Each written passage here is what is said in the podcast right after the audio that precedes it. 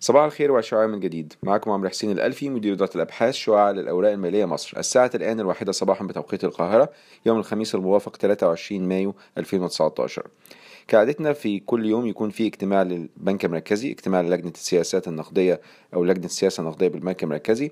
بنتكلم النهاردة في قصة اليوم عن توقعاتنا لاتجاه أسعار الفايدة في الفترة القادمة وخصوصا في اجتماع اليوم بإذن الله. زي ما اتكلمنا قبل كده اجتماعات البنك المركزي دي يعتبر ثالث اجتماع بنك مركزي خلال 2019 إن شاء الله يكون النهارده.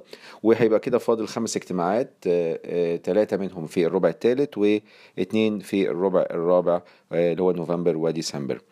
اجتماع النهارده يجي بعد ما البنك المركزي نزل الفايدة في 14 فبراير 100 نقطة أساس وفي آخر مارس لما ثبت أسعار الفايدة. توقعاتنا بصفة عامة النهاردة لأسعار الفايدة هو إحنا البنك المركزي شايفين هو هيكون مايل أكتر لتثبيت أسعار الفايدة وفي بعض العوامل اللي بتساعد على هذا القرار. في رأينا. الحاجة الأولانية حاليا طبعا بنشوف إن الموجة التضخمية يمكن ما زلنا في حدود معقولة بالنسبة لأسعار التضخم ولكن إحنا حاليا بنحلق في مدار أعلى نسبيا من المستهدف بالنسبة لأسعار التضخم للبنك المركزي حاططها على نهاية الربع الرابع 2020 اللي هي كانت 9% زائد أو minus أو زائد أو, أو ناقص 3% يعني بنتكلم ال range بتاع البنك المركزي المستهدف يكون ما بين 6 ل 12% آخر طبعا قراية بالنسبة لأسعار التضخم في إبريل كانت حوالي 13% فبالتالي إحنا شايفين إن في لسه أسعار التضخم يعتبر نسبيا مرتفع اعلى من المستوى المستهدف. ولكن عندنا برضو في موجة ارتفاع أسعار متوقعة نتيجة تخفيض الدعم.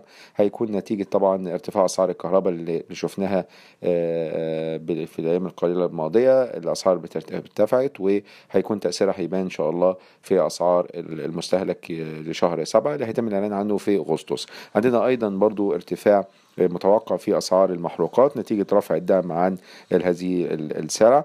وطبعا ده ليه تأثير تضخمي. ولو إنه هيكون قصير المدى في رأينا ولكن برضه هيشوف هيكون في تأثير تضخمي. فبالتالي الموجه التضخمية عامة أو الصورة التضخمية لا لا مش مناسبة أو مواتية دلوقتي إن هو يكون البنك المركزي يستكمل الإجراءات التيسيرية بتاعته انه يخفض الفايدة. ده من الناحية المحلية. من الناحية العالمية الوضع العالمي برضو مش أحسن حاجة في الوقت الحالي. عندنا برضو معدلات النمو الاقتصادية بتتباطأ عالميا. في مشاكل حرب تجارية طبعا ما بين أمريكا والصين وده ممكن ليه تبعاته على الأسعار على عفوا على الاقتصادات العالمية. وأيضا عندنا برضو بعض المشاكل الجيوسياسية آخرها طبعا ما بين أمريكا وإيران وإزاي ده ممكن ياثر على ارتفاع أسعار البترول. وهو ده يمكن أهم السلع البنك المركزي لما يجي ياخد القرار ارتفاع أسعار الفايدة بيبص عليه هو ارتفاع أسعار البترول مما طبعا يتبعه من ارتفاع في تكلفة الدعم على المحروقات. وشايفين أسعار البترول الفترة الأخيرة طبعا بتتأثر بالمشاكل الجيوسياسية واتجاه منظمة أوبك إن هي تقلل الإنتاج علشان تحافظ على المستويات المرتفعة بالنسبة للبترول. ولكن بالنسبة للاتجاه العام للتيسير بالنسبة اتجاه تيسيري بالنسبة للبنك المركزي إحنا شايفينه لسه مستمر في 2019 لسه عندنا فرصة عندنا خمس اجتماعات آخرين على نهاية السنة. نتوقع إن هو يكون في تخفيض لأسعار الفائده إن شاء الله على نهاية السنة الأوقع بالنسبة لنا أو في رأينا يكون مثلا في نوفمبر أو ديسمبر 100 نقطة تانيين بس يكون هناك الوقت ساعتها مناسب من ناحية ال ال الاتجاهات أو الأجواء العالمية علشان يكون في عدم يعني يكونش في تأثير سلبي من أي مشاكل عالمية تكون تأثر عندنا في أسعار التضخم.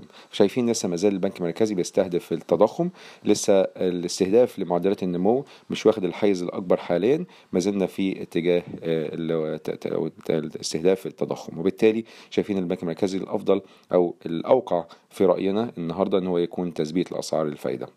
شكرا لكم والسلام عليكم ورحمة الله وبركاته.